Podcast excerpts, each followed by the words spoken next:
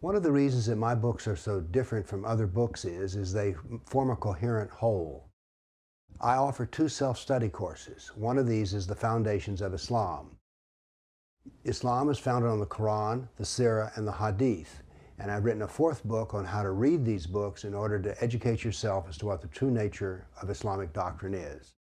So if you'd like a little more in-depth learning, the place you should start is start with the Foundations of Islam. It's a small course, a self-study course, and when you get through with it, you will find that you're quite authoritative on the subject of Islam. So try my self-study course, The Foundations of Islam.